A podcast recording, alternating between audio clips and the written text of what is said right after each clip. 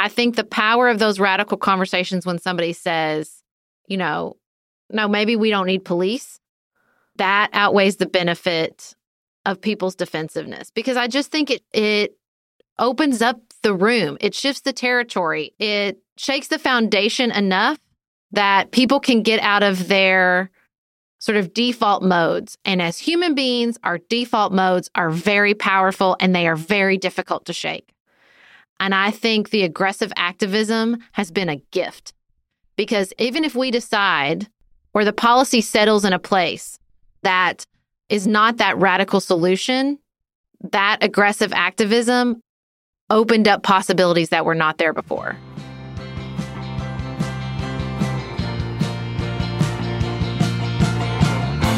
This is Sarah and Beth. You're listening to Pantsuit Politics, the home of grace filled political conversations.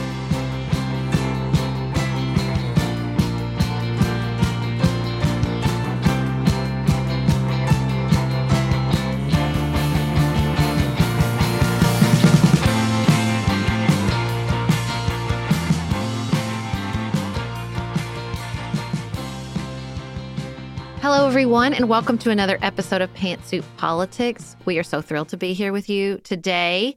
Today, we're going to talk about the verdict in the George Floyd murder trial. We're going to share our interview with Nyla Budhu from Axios, and we're going to talk about what's on our mind outside politics. But before we do all that, we wanted to say thank you for all the kind feedback about our feature in the New York Times. We were not expecting it. It was very exciting. We are thrilled and honored, as well as our feature in the Apple Podcast subscription announcement. We're going to have lots more information for all of you on what Apple Podcast subscription means here at Pantsuit Politics in the coming weeks. So look for that. Uh, we did want to say nothing's going to change on Patreon, and we're still in the middle of sort of Patreon orientation here at Pantsuit Politics. We wanted to speak to today what is the nightly nuance? You probably hear us talk about it a lot. And if you're new here, we wanted to take a moment and let Beth share with you what, Beth, what is the nightly nuance?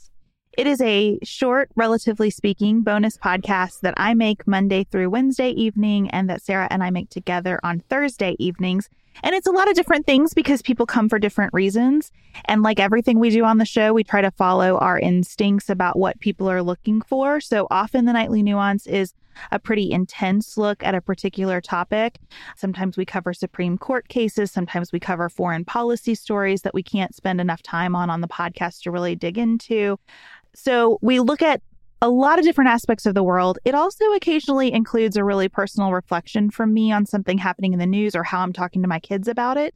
And Sarah and I, when we're together, usually give a lot of what's going on behind the scenes at Pantsuit Politics, what we're thinking about. Sometimes it's a place where our grace level drops a tad bit because we are only humans mm-hmm. uh, and we feel really comfortable and trusting with our Patreon community. And so it's a lot of fun. I love the people who listen to the Nightly Nuance. I love their comments, all the questions that I get there make me a better thinker. And so I would love for you to join us.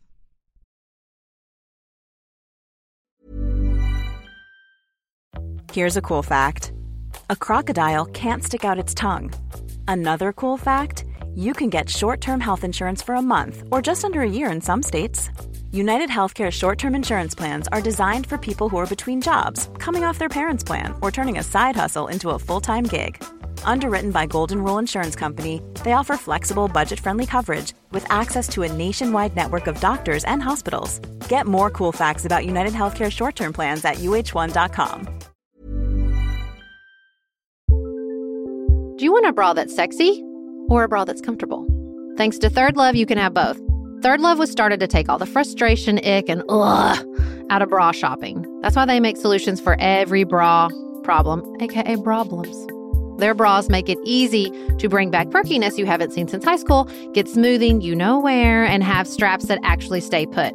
Designed at their headquarters in San Francisco and made from premium materials, they put every style through hours of wear testing on real women, including themselves, before it's given the stamp of boob approval. Comfort and support are guaranteed. Plus, whether you're a double A cup or an H cup, their virtual fitting room will help you find your perfect fit fast. And they've even invented half cups. No more feeling stuck between two cup sizes that don't fit right. It's time to get your problems solved. Visit thirdlove.com and get 15% off your order with code podcast15.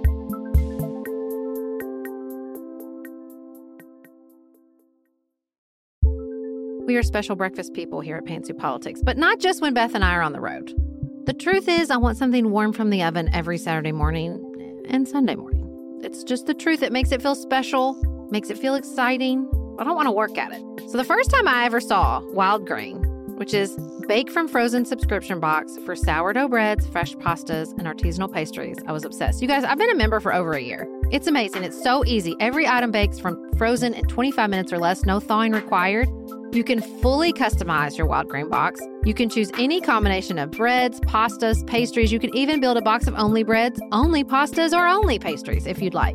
And for a limited time, you can get $30 off the first box, plus free croissants in every box when you go to wildgrain.com slash pantsuit to start your subscription. Sometimes I make one single croissant just for me because I want to feel special, and they're so good. You heard me. Free croissants in every box and $30 off your first box when you go to wildgrain.com slash pantsuit. That's wildgrain.com slash pantsuit, or you can use promo code pantsuit at checkout.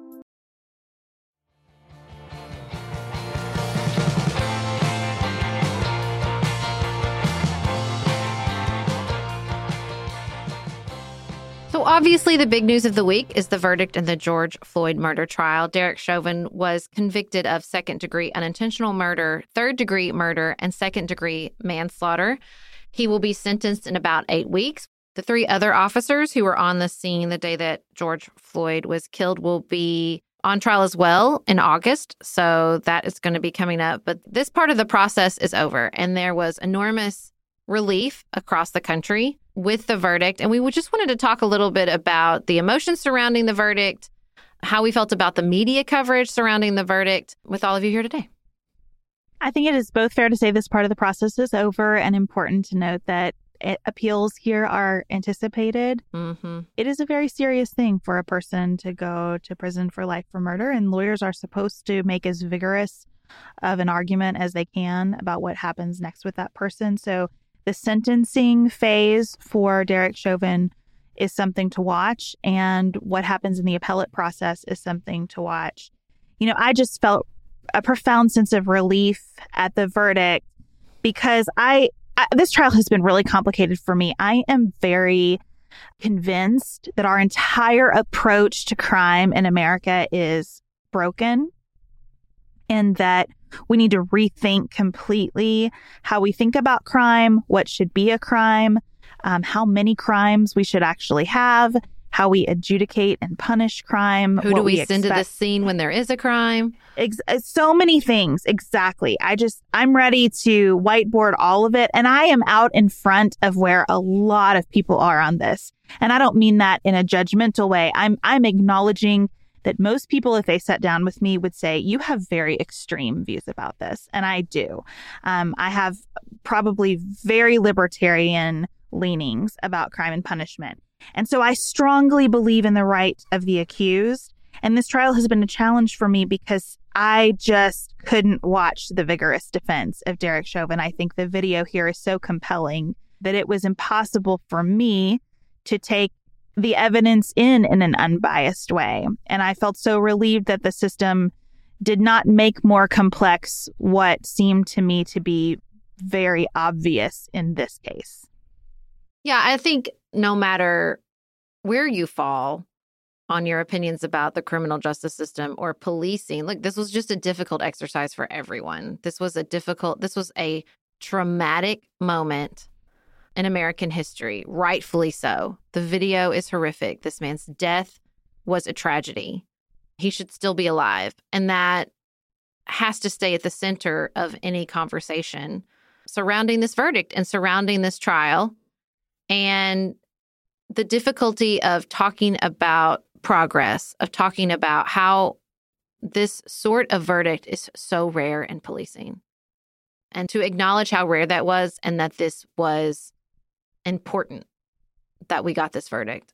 And also in the same day, the same day, watch a 16 year old girl in Columbus, Ohio get shot by the police is just so intense and horrific and brings so many emotions to the surface surrounding policing, surrounding race in America, that even that the the relief in the face of the verdict was cut short, right? It was cut short. It was it began to feel like can I be like can I even feel happy? Can I feel happy that this verdict came down the way that so many people wanted it to?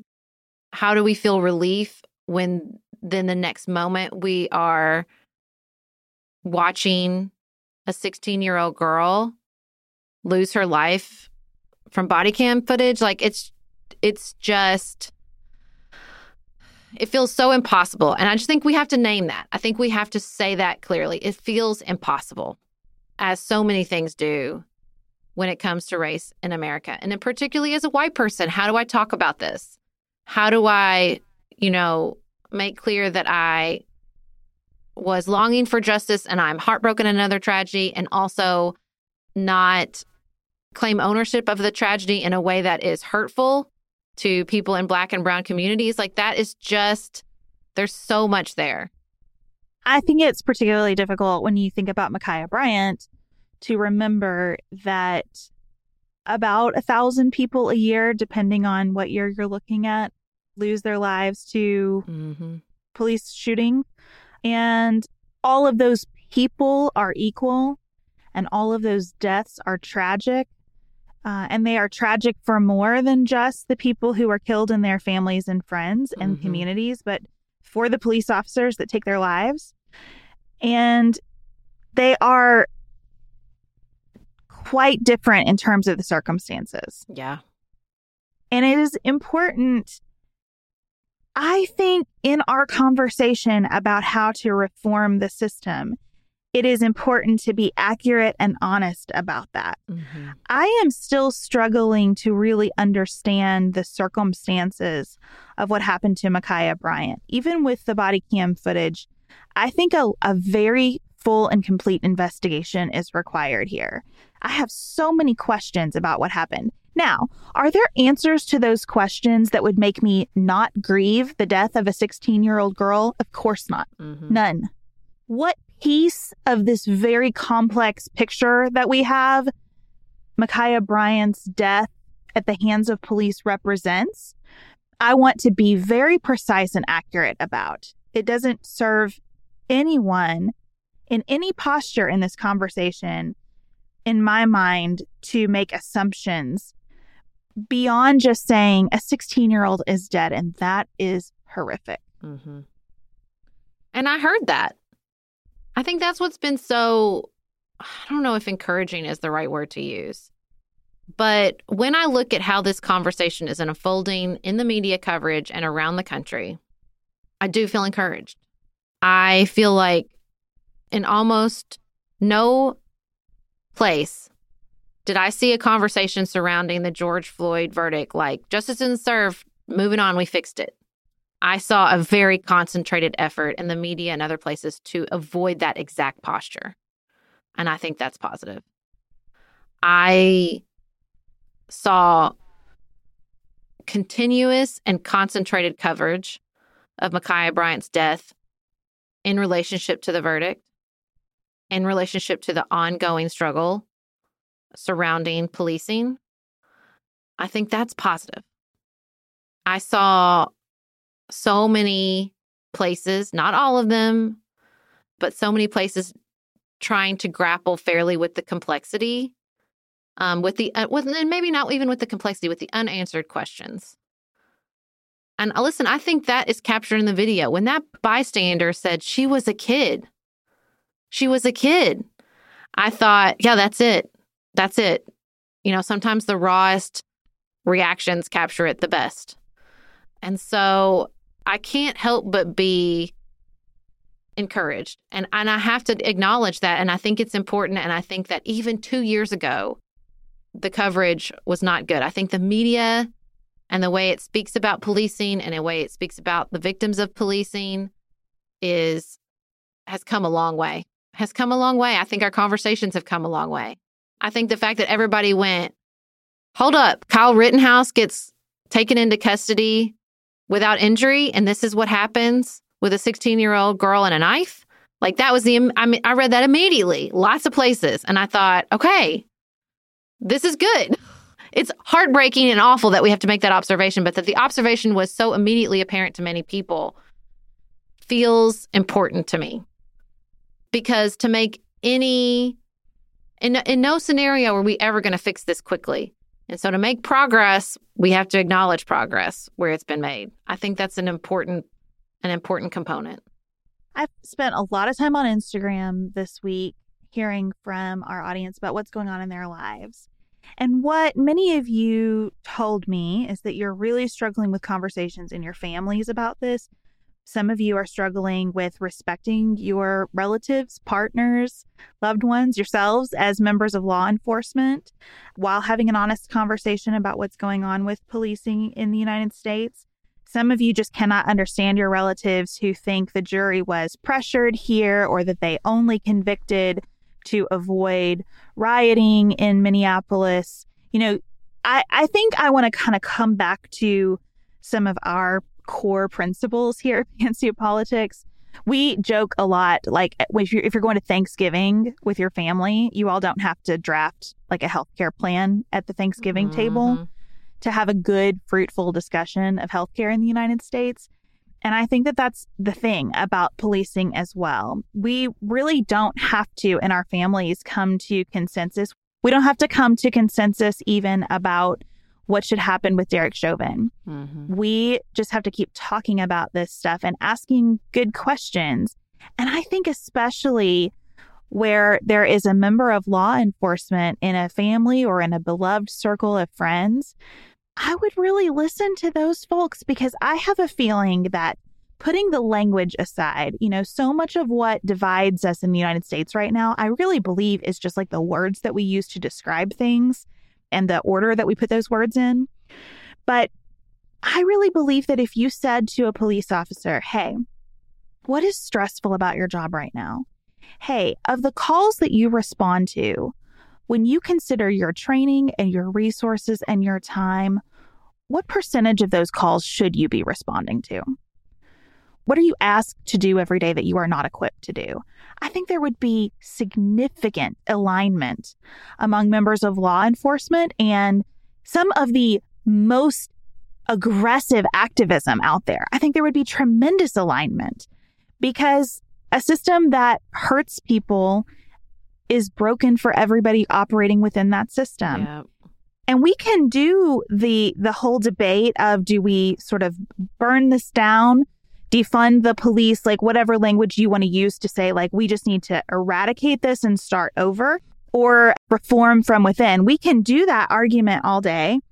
But I think it would be helpful for us to spend a lot of time just kind of defining the scope of the problem. And I think the scope of the problem almost everybody, including law enforcement, acknowledges it's a bigger problem than this really big problem of lots and lots of officer involved shootings mm-hmm. and lots and lots of clear racial bias in those shootings. Um, and so I, just, I feel honestly like a weird optimism as well that we can have pretty healthy conversations and get to some pretty consensus positions that would have seemed radical a couple of years mm-hmm. ago, to mm-hmm. your point, Sarah. Well, and I've just learned to sort of embrace those radical conversations because it feels like when the conversation is radical, I understand that it it hardens people. I understand that risk, but I think the benefit of it sort of dropping the scales from other eyes far outweighs that.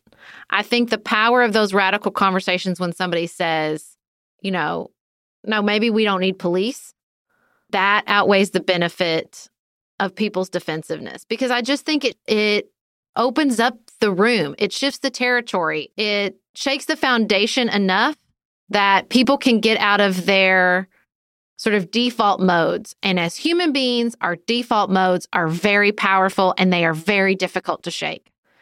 And I think the aggressive activism has been a gift because even if we decide or the policy settles in a place that is not that radical solution, that aggressive activism opened up possibilities that were not there before. And I think that that is so important. It's why the media coverage feels different. It's why We have a president that everybody thought was going to be the centrist pragmatist out there talking about being the next FDR. That's why, right? Because a new generation of people and sometimes generation long activists themselves, like, because they they pushed and pushed and pushed us out of that default mode so that we could see the problem more clearly and we're more open to solutions that will actually affect change. It is a gift. And I just think that that's like we cannot lose sight of that. And instead of being scared of it, realizing like that those radical ideas, the radical conversations help us not to make the same mistakes we always make as human beings surrounding broken systems, which is to believe that there's nothing we can do to fix that brokenness. Well, because if I'm saying I don't think that we need police, let me be clear on what I am and am not saying. I am not saying, first of all, every police officer is bad. Mm-hmm. I am not saying that every current police officer should be unemployed. Mm-hmm. There are a ton of societal needs that I think we have a lot of people who could fill well. What I am saying is, I don't know that someone should sit in a car on a road watching for reckless driving. Now that we have technology mm-hmm. that can do mm-hmm. that pretty well and that eliminates the risk because no one should die in a traffic stop, not a driver, not a passenger, not a police officer, and there's risk for everyone in that equation. Yeah. And so so that's a thing that I'm saying. If I'm saying I don't think that we need police, I'm saying you know, what should happen when somebody gives a store clerk a $20 bill? Should someone who has armed force arrive at that situation immediately? Isn't there a better way to deal with that? If I say I don't think that we should incarcerate people anymore, I don't mean no one is held accountable for anything and people who truly present danger to themselves and others shouldn't be restrained. I mean, I think we have got to acknowledge that no one can live the best life they're capable of living for themselves and for society if they are cut off from real meaningful relationship and real meaningful work to do. And so I want to find a way to give people connections and relationship and as much liberty as we can afford them in the rubric of keeping them safe for themselves and for the community. So it's not that radical when we flesh out mm-hmm. what I mm-hmm. mean behind it, right? And I think that's the part that we just need to keep working through in our conversations about all of this. Yeah, because the, I think the radicalness allows us to go, but like, what are we doing? I think the radical activism for me has allowed me to say, oh, wait, it does. Like, oh, we could just try something different. oh, we could, we could ask really difficult questions, which are should we do it this way or should we do it at all? And I think that's really helpful. And I think that it has been that activism has allowed the progress, not in the conversations, not just in the coverage, but the verdict itself. It's really great to be able to have a conversation with teachers who say, like, what are we trying to do with school? You know, it's really good to have a conversation with lawyers about like, does court work? Mm-hmm. I don't know if court works. And I think that's just what we're trying to do here. And I want to say that I think sometimes the sentiment among those of us who care so passionately as white people about contributing to racial justice, I think that it, that a good way to channel that is to be in the position of asking questions. Mm-hmm. I think a lot of us feel all this pressure to sort of convince everyone around us to sort of adopt our positions and that actually our, our greater activism can be in like prompting those questions within our families because any kind of change around this is going to take a broad base of public support that is hard to get when the whole conversation is Black Lives Matter or Back the Blue. And so we can do our own radical activism of helping create that broad base of public support so that something like the George Floyd Justice and Policing Act can pass the United States Congress mm-hmm. without it feeling so politically fraught. So, as our moment of hope today, we wanted to talk about climate change and how the conversation seems to be shifting here as we are recording on Earth Day 2021. Uh, President Biden is hosting a climate summit. There has been enormous progress, particularly on the inclusion of the Chinese. President Xi is in attendance. That seems positive. There was a joint communique between the United States and China, also incredibly positive.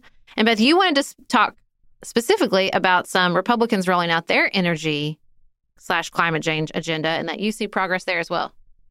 If you are new to our show, welcome. I'm so glad you're here. We just jumped right in. I was a Republican in 2015 when we started this podcast. And I think it is important to say, as I often do, that the parties shifted and so did I. And so it is a little bit odd for me. It's a little bit awkward sometimes to examine what's going on with the Republican Party today because I don't recognize a lot of it, even as I work through what was there all the time that I didn't see. That is a preface to me saying it is nice to see the energy innovation agenda coming from the Republican Party.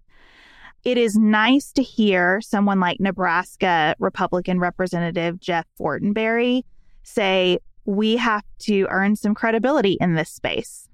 He told the dispatch, we have to do a better job of appealing, particularly to the younger generation who really longs for the steeper set of values and propositions that we can protect things and create well being for people and community at the same time. The Republican reaction to public policy cannot just be the word no.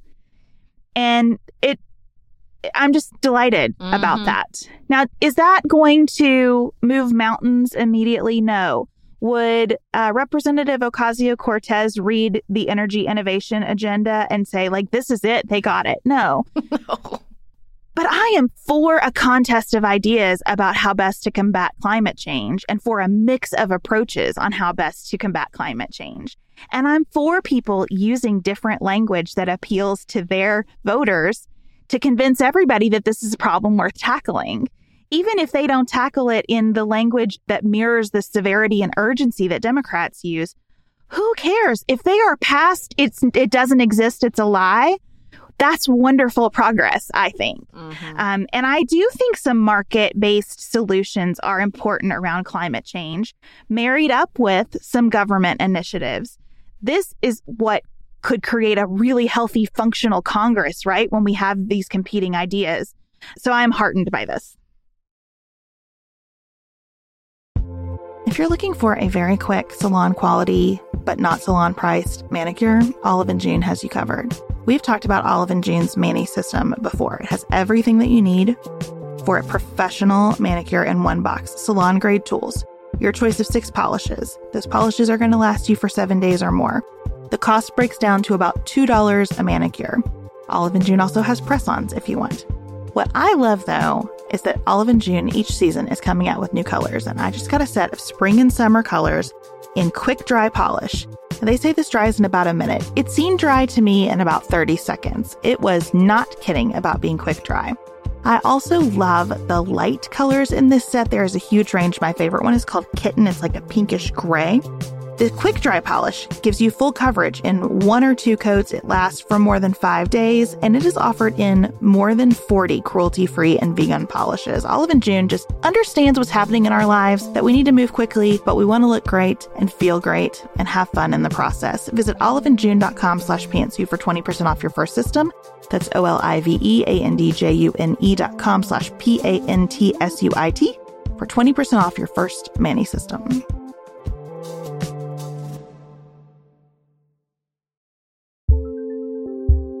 Just finished A Court of Thorns and Roses and craving another fantasy world to devour? Dipsea's got you. Dive into spicy enemies to lovers' tales or embark on an epic romance between immortal fae and sworn foes.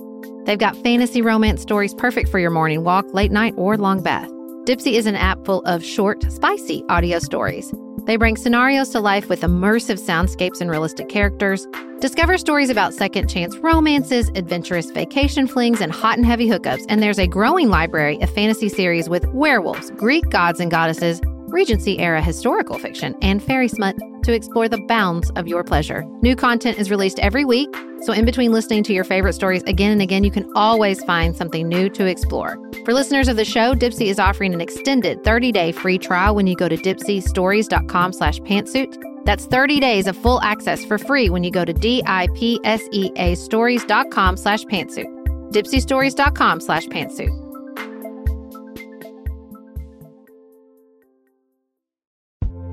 This show is sponsored by BetterHelp. Can I get something off my chest? Every day I feel a little pang of sadness because I think about Griffin going away to college. Y'all, he's a freshman in high school. This is not healthy or normal. This is why I have it on my list of things to talk to my therapist about. We all carry around these things, big and small. When we keep them bottled up, it can start to affect us. Therapy is a safe space to get these things off your chest and to figure out how to work through whatever's weighing you down. If you're thinking about starting therapy, give BetterHelp a try. It's entirely online, designed to be convenient, flexible, and suited to your schedule. Just fill out a brief questionnaire to get matched with a licensed therapist and switch therapist anytime for no additional charge. You gotta get it off your chest. And you can get it off your chest with BetterHelp. Visit betterhelp.com slash pantsuit today to get 10% off your first month. That's betterhelp, H-E-L-P dot com slash pantsuit.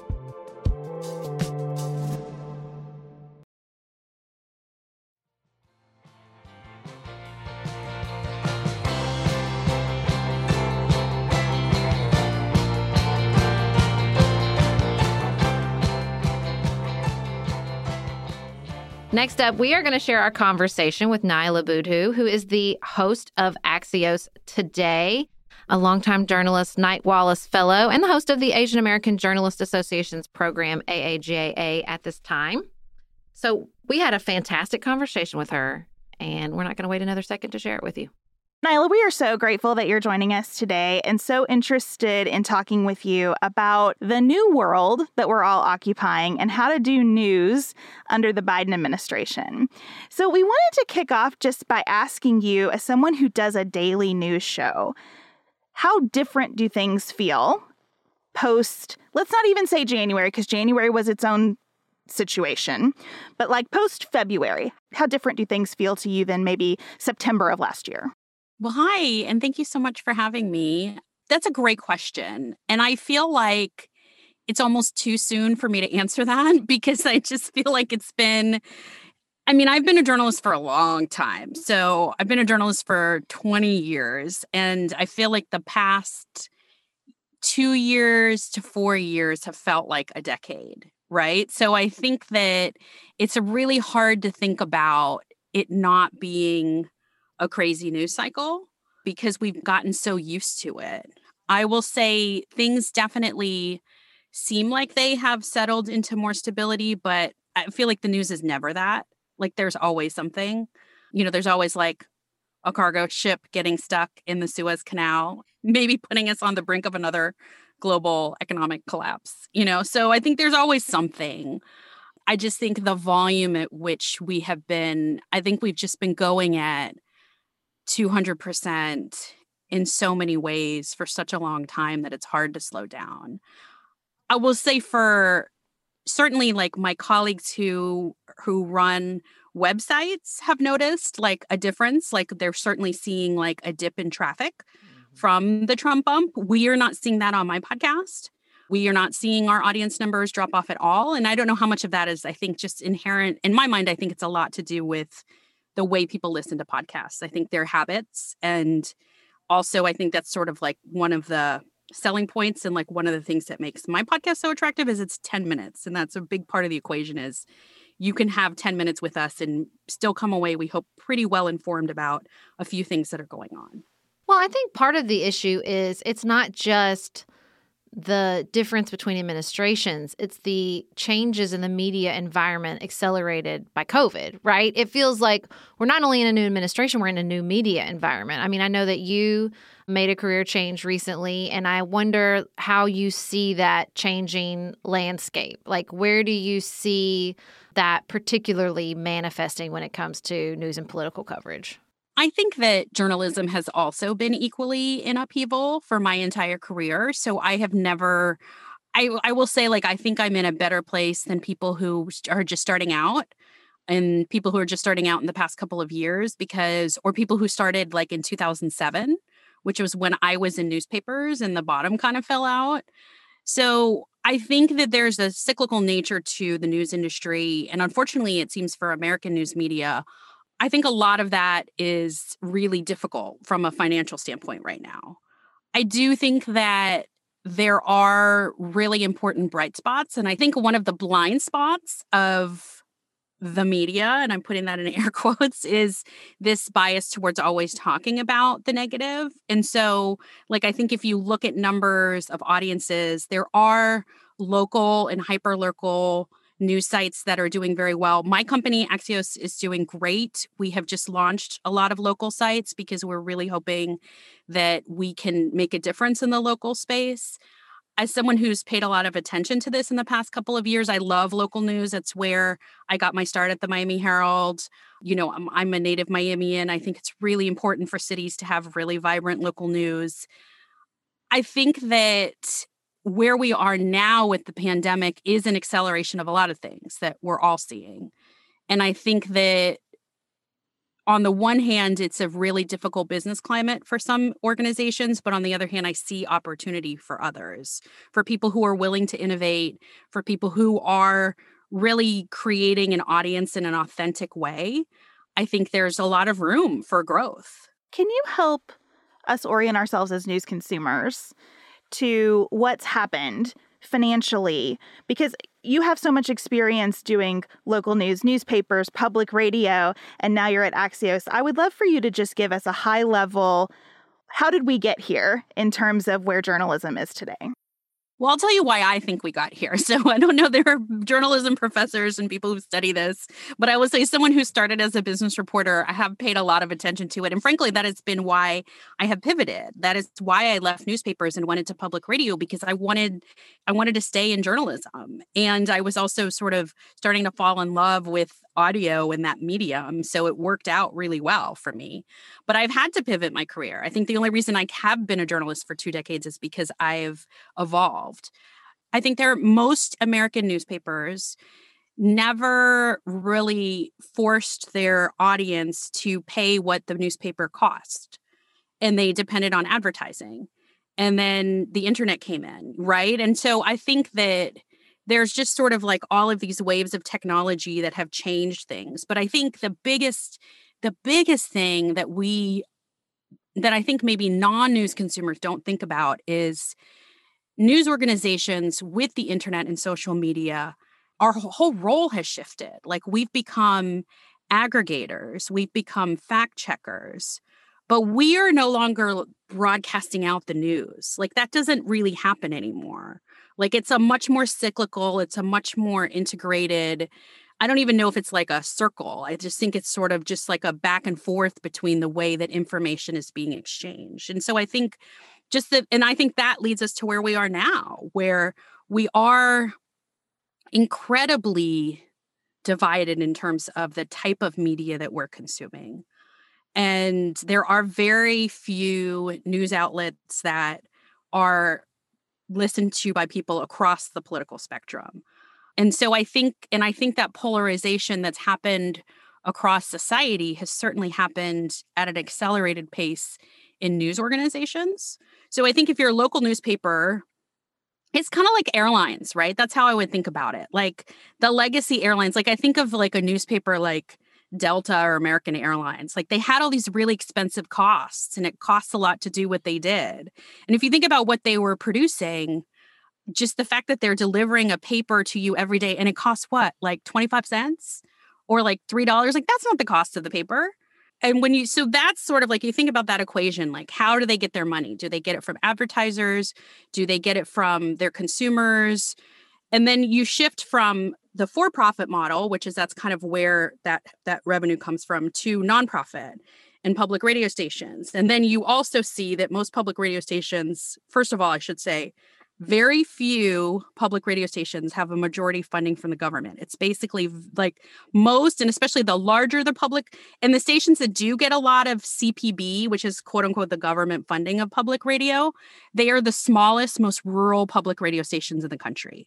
The biggest stations, like where I worked, like WBEZ in Chicago, get, I think it was like 2% of their funding comes from government sources. And I that kept going down and down as like state sources dried up.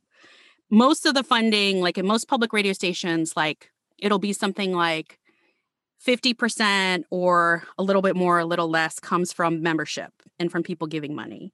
Then they'll get funding from advertisers, which in public radio is called underwriters. And then there's grants and other foundational ways to, like other foundations and other support for nonprofit media. So that's kind of like the the business landscape of how you see it. But I do think none of that works if you don't have a growing audience, and that gets brings us back to like the polarization because if you don't have people who are consuming and to my mind if you don't have people who value what you do then that's a real problem. And i think that we have not we haven't we don't have a culture where we ask people to value information. And i think that's actually a good byproduct of the trump administration's attacks on journalism is a lot of public radio. I was in public radio during all of that time, and we had more giving. More people gave us money because they were like, hey, we do really value that you're giving us this information.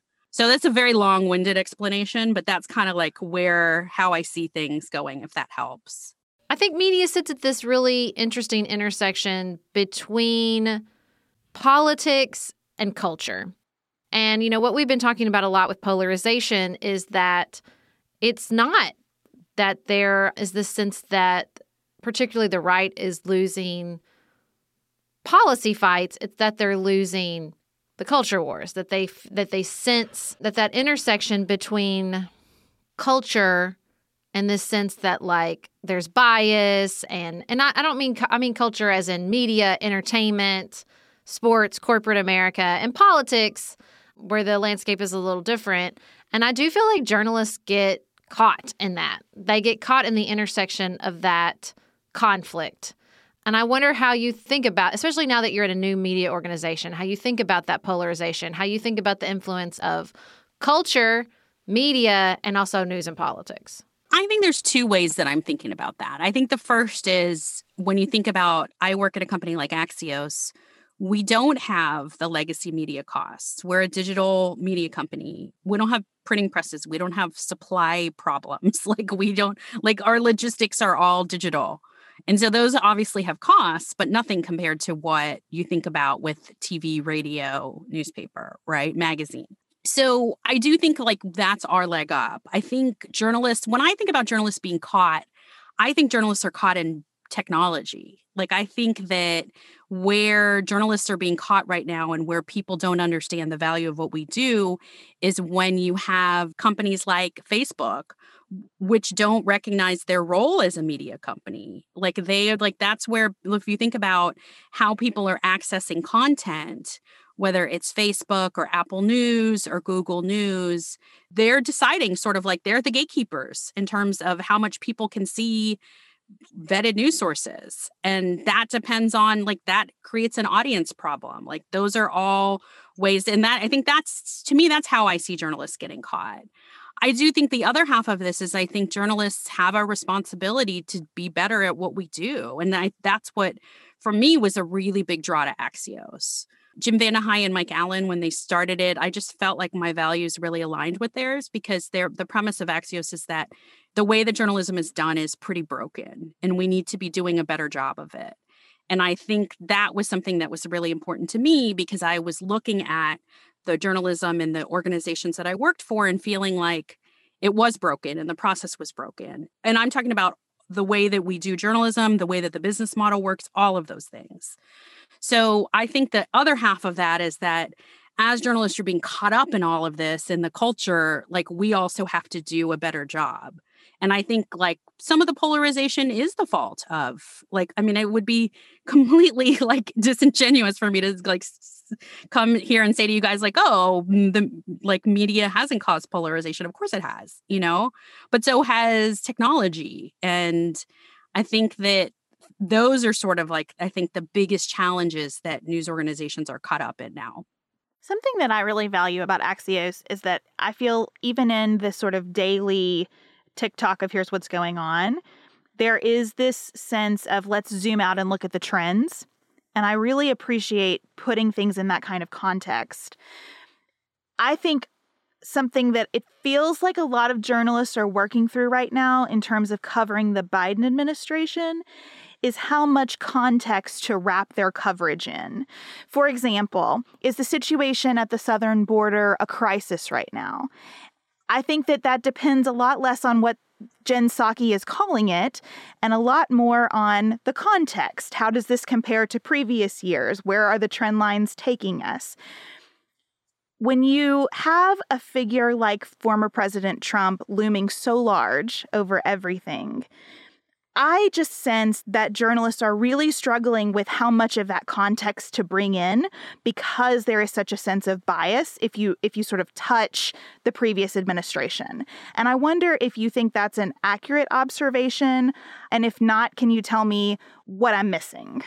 I think I can only answer that for Axios. I don't know that I can answer that for other news organizations. And I, even then, I'm not, you know, I'm not covering the White House. Like I'm not speak, I can't speak for as much for our White House and our politics team.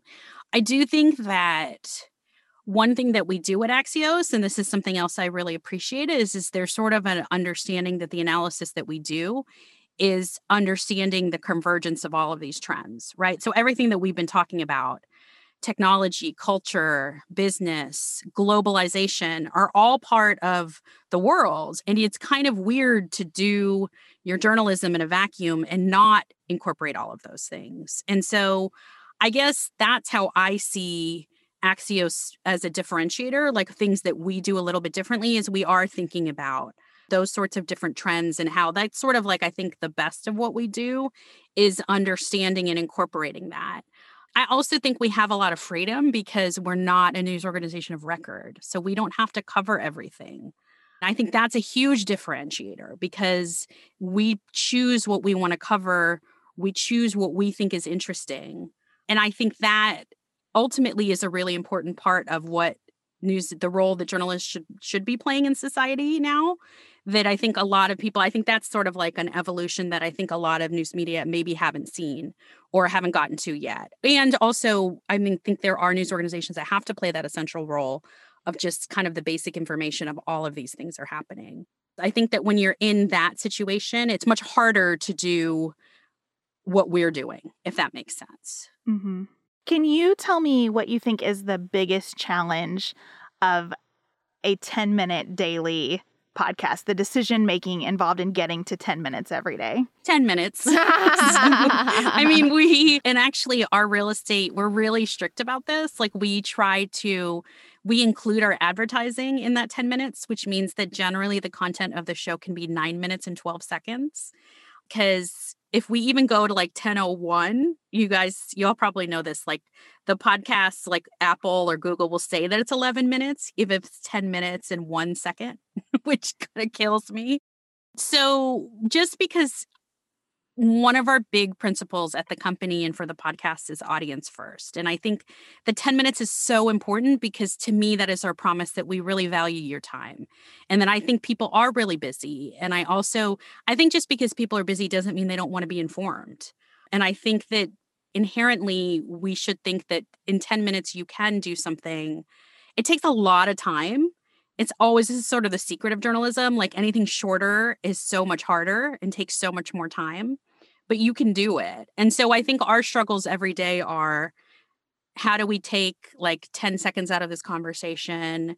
Do we, how do we really hone? Like, this is what I work with the producers on really honing the questions and really being very focused about what we want every conversation to be about before we even start recording. So I think those are just the challenges. And I think also it's 10 minutes, it's three, four topics there's always something that we want to cover that we can't cover. The great part about a daily show is you have the next day to do it. So you have a you have a pretty long runway of a landscape of podcasts where you could cover something later on. But I think our biggest challenge is always just the time and just making sure that we have it. And I actually love when we hear from our listeners that they think the show should be longer. I'm like, great. No one ever says that about journalism. Like, oh, we wish you had done this. So I was like, that means we're, I think that's like a great sign to me. It makes me happy when someone's like, I wish your show was longer. I was like, great. Keep wishing that. Well, and what we always tell people is when you follow something every day, you're not just getting 10 minutes. Like you're exactly. and you're not just getting the 2 minutes of that story. You're going to get 2 minutes of that story that day and then maybe the day after that or the next week and so you're layering on information about similar trends and topics and stories over time. Right. Like I will say we have been talking about the rise in hate crimes against Asian Americans well before Atlanta. In fact, the week before the Atlanta, we did a whole, we were doing a whole special series with our China reporter about President Trump's language and the choice of words and what kind of that decision, like what the ramifications of that were for the community for the AAPI community. And so I think like if we think about all of those, like if I kind of stack up like all of those little conversations, you know, it does, you're right. I think that's a really good point that it does all add up. Is there anything else that you think we've missed or that you want us to cover? I guess the one thing that is a really important thing to me personally is I think part of the way that journalism is broken is just that I think we need to be approaching things with more empathy and humanity. And I think that as journalists, I actually really appreciate all of the journalists who are sort of like now like the the newest generation of journalists because I think this is what they lead with. But I think that the events of the past few years have made it really clear to me personally that I just think we need to be empathetic. We need to be very aware of the power structures that are very inherent in journalism. I think that we do not pay attention to the power dynamics between who's being interviewed and the person who's doing the interviewing. And I also think like part of that humanity is also just recognizing that it's not all bad, right. that there are good things. And so that's just my personality. Like I that's just kind of how I go about life. So that's a really important part of Axios today for us is that is reflecting some of that, right? And so I feel like it's just important just as people have news fatigue, part of the reason why people have news fatigue is because if we're only talking about the bad things, then it's very natural you don't want to listen. So I think it's really important, even if we're talking about things that are really difficult, to do that in a way that's more approachable and more human. Well, because I think empathy can sometimes become I'm fighting on your behalf, or I'm asking the hard questions, or I'm digging into the injustice. But sometimes empathy, like I think empathy can be more complex. I think empathy is also sharing victories and empowerment and encouragement and positive trends and solutions that are coming forth and i think i think you particularly saw this with covid i mean i'm not breaking any new ground here when i say that there were concerns that the coverage was too negative and that there wasn't enough spotlight on the positive trends there wasn't enough spotlight on the vaccines and that could uh, manifest as vaccine hesitancy. And you can, you know, and I and I even feel that a little bit with the Biden administration. I think we found a way in journalism to say we should report on the good news and you see more movement, but like it's also okay to report when a politician does a good job. Like that's that's also an okay thing to report on. And I feel like we haven't quite broken that ground yet where we can say like no the, the government did something right that was a success let's just call it what it is because i think that as a like new era since even since Watergate. The idea is like government is something you always have to watch. Government is something you always have to question. Government is something always you have to investigate. And I think we saw sort of how far that can go with COVID and that sometimes it goes too far. I think the pandemic has shown all of us, maybe this is how people felt during like world wars, right? Like that we're all in this. And it doesn't really matter what situation you're in, you have to face this. And so I think just having that common experience is in some ways like a real equalizer. Like I think it really flattens the fact that everyone is exper- like obviously people are not I'm not going to say that everyone is experiencing the pandemic in the same way. But I do think there is something about this that is like everyone is experiencing like everyone ostensibly has the same level of risk, right? Like we're all and so I think that creates a shared experience that I feel like should be a great thing. And I think in uh, some ways it is, right? Like I think I think we're also in it, right? It's like what you guys asked me in the beginning, right? Like it's too soon. I think we're in it like we don't know now, but I think maybe we'll look back and I hope that maybe we'll be like, "Hey, this was a great thing for humanity to realize this and this and move forward in this way." I think what you just shared is another consistent thing that I value about all of Axios's products, which is that you manage to bring that voice and empathy and real personality, but it is clearly news, not opinion. And that seems very difficult to get right to me. I feel like most media companies have to inject opinion to get to that empathy and personality.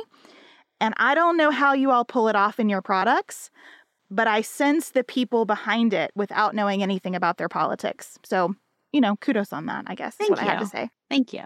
Well, thank you for joining us today. Thanks for having me.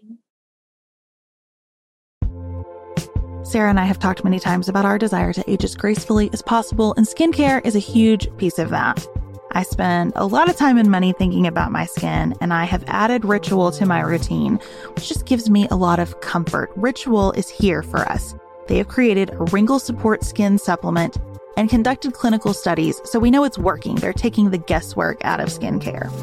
Ritual Hyacera is one of several Ritual products that I love. I take the daily multivitamin, I take a probiotic, and Hyacera is that once daily skincare supplement that is clinically proven to reduce wrinkles and fine lines and increase skin smoothness in 90 days. I recently met a friend for the first time in person as opposed to online. And we were discussing the fact that I am 43, and she said, I cannot believe how young you look. And I thought, thank you, Ritual, for that. Start Hyacera to help minimize wrinkles without compromising on clean science. Hyacera from Ritual is a clinically proven skin supplement you can actually trust. Get 25% off your first month for a limited time at ritual.com slash pantsuit. Start Ritual or add Hyacera to your subscription today. That's ritual.com slash pantsuit for 25% off.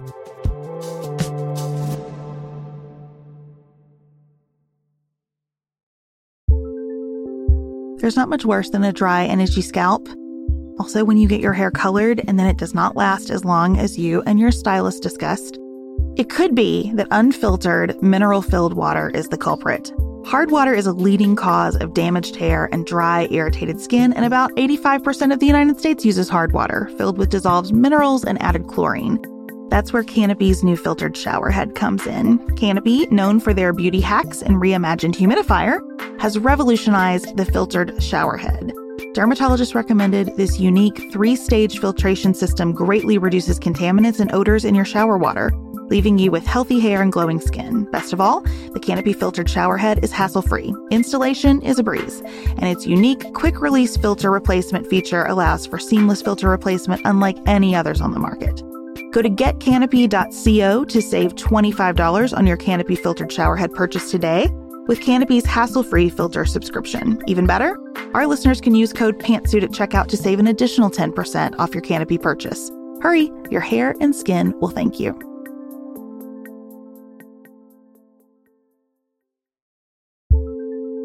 Do you want a bra that's sexy or a bra that's comfortable? Thanks to Third Love, you can have both. Third Love was started to take all the frustration, ick, and ugh out of bra shopping. That's why they make solutions for every bra problem, aka problems. Their bras make it easy to bring back perkiness you haven't seen since high school, get smoothing you know where, and have straps that actually stay put. Designed at their headquarters in San Francisco and made from premium materials, they put every style through hours of wear testing on real women, including themselves, before it's given the stamp of boob approval. Comfort and support are guaranteed. Plus, whether you're a double A cup or an H cup, their virtual fitting room will help you find your perfect fit fast. And they've even invented half cups. No more feeling stuck between two cup sizes that don't fit right. It's time to get your problems solved. Visit thirdlove.com and get 15% off your order with code podcast15.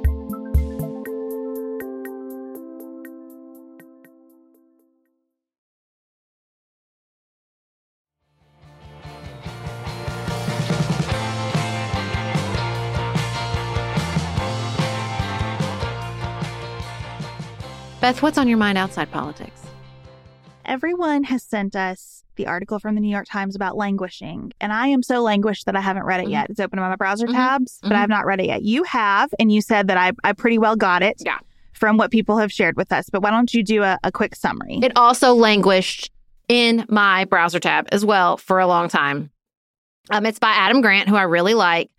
And he, one of the best things I think he says is like, let's just name how we're all feeling, which is not quite depression. It's just a lack of motivation, a lack of excitement.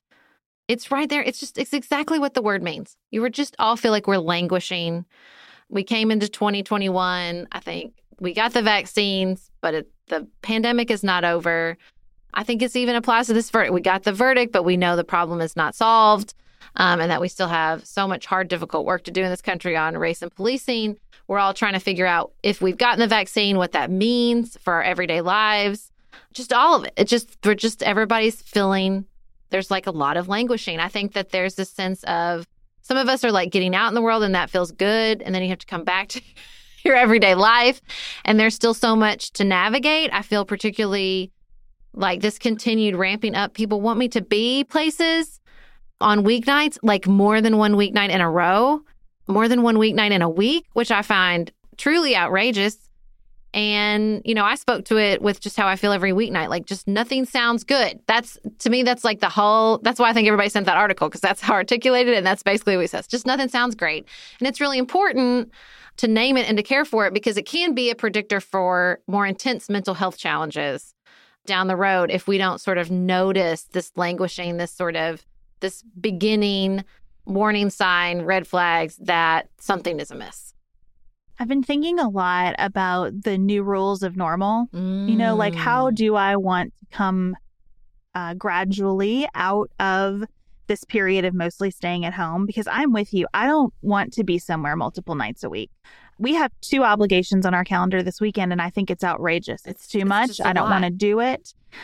And I've been thinking about um, one of our listeners. I, am pretty sure it's Amy, who we had the pleasure of meeting in person, who just has a rule that she doesn't do things on Sunday. Mm-hmm, mm-hmm. She just never does things on Sunday. And she's sorry if your baby shower or wedding or birthday party is on Sunday. She doesn't do things on Sunday. So good. And that's just, that's her day. And I love the firmness of that boundary. She's lovely about it. She's not mean about it at all. You know what I mean? It's just like, she has to protect some of her time. And this is how she's come to do that. And so I've really been thinking, especially as a person, you know, who works from home, the kids are here all the time. Our work is so driven by what's going on in media that it, it bleeds into everything else. Mm-hmm. How do I set up some firmer structures now that I know that my life pre pandemic was too much and my life during the pandemic was too little. Mm-hmm. How do I get through sort of that Goldilocks moment? Well, and again, I think the languishing comes in because that feels like a big mental lift. I- I'm tired from the pandemic to sort all that out and to enforce boundaries. I don't have any reserves to walk through the boundaries. This is a problem.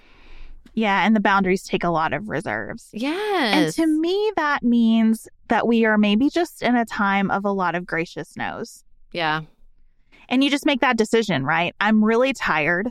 And so, probably the thing to do, unless it is an immediate yes, that would give me some energy. I'm excited about it. It's just still a time for gracious no's. Well, my word for this year was gentle. And I received a beautiful bracelet from a generous listener that I wear every day. I don't take off, which I've never done before. I've never, that's not a thing I'd usually do. But it is really helpful to just look down and remember no, no, no, I'm being gentle.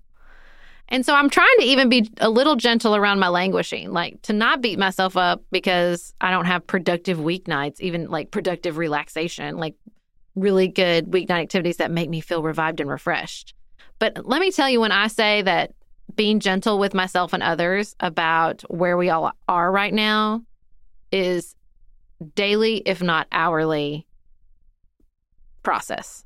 Like it's just a, I'm never gonna, I'm never gonna reach the destination of gentleness with myself. This is what I've realized. Like it's just gonna, it's a constant care situation, and like dialing into that self compassion and that that feeling of it's just a lot right now. And because we're we're Americans, we like beginning, middle, and ends. and I just think that letting go of that. I had a conversation with a friend of mine who's usually like pretty type A. And she was like, I just can't control it. So I'm not going to stress about it. And I was so impressed with her zenness. I was just blown away by her, her ability of, to be like, I cannot control it. And we did name this thing that I think does make it easier, if anything makes it easier, which is the feeling of like it's not just happening to you. So you don't have to tap that that deep well of unfairness we all carry around. That's like, why is it happening to me? It's not fair because it's happening to everybody. And that makes the languishing easier and that makes the things we can't control, be it you know, back ordered or travel or real estate or public school or I mean, I could list and list and list and list for days. That makes that easier because at least we're all languishing and we're all experiencing this and we have smart people that can help us name it and see it and support us and say, me too. So much easier. As always, the connection, the feeling of like you're not alone makes it so much easier. So I hope that's what we've done here for you today. That's always our goal on Pantsuit Politics to find a place to process the difficulty in life, in modern American life. And we are always so incredibly grateful when you show up and listen and when you email us and you say, Yeah, you're not alone.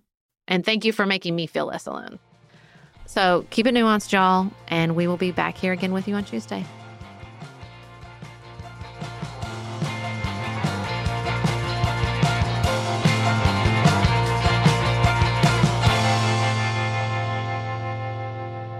Pantsuit Politics is produced by Studio D Podcast Production. Elise Knapp is our managing director. Megan Hart is our community engagement manager. Dante Lima is the composer and performer of our theme music. Our show is listener supported. Special thanks to our executive producers Sherry Blam, Martha Brunitsky, Linda Daniel, Allie Edwards, Janice Elliott, Sarah Greenup, Julie Haller, Helen Handley, Tiffany Hassler, Barry Kaufman, Molly Kors. The Creeps! Lori Ladow, Lily McClure, David McWilliams, Jared Minson, Emily Neasley, Danny Osmond, The Cousins, Tawny Peterson, Tracy Putoff, Sarah Ralph, Jeremy Sequoia, Karen True, Amy Whited, Joshua Allen, Morgan McHugh, Nicole Berkless, Paula Bremer, and Tim Miller. To support Pantsuit Politics and receive lots of bonus features, visit patreon.com slash pantsuitpolitics. You can also connect with us on our website, pantsuitpoliticsshow.com, sign up for our weekly newsletter, and follow us on Instagram at pantsuitpolitics.